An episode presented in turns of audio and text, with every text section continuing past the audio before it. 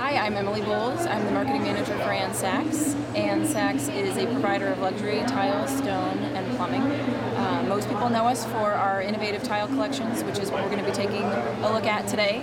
We are very excited to be launching what we think are really some new innovations in tile in terms of taking some materials that may be known but may not be known as surfacing materials and using them in new ways.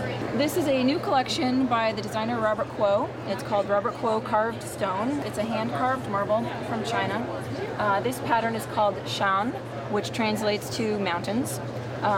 It is made by artisans in China who use traditional jade carving tools and techniques. What we're looking at here is a new ceramic mosaic collection. It's called Perennial.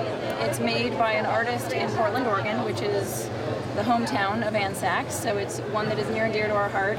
And it really speaks to what's kind of emerged as our theme for this year, which is hand craftsmanship.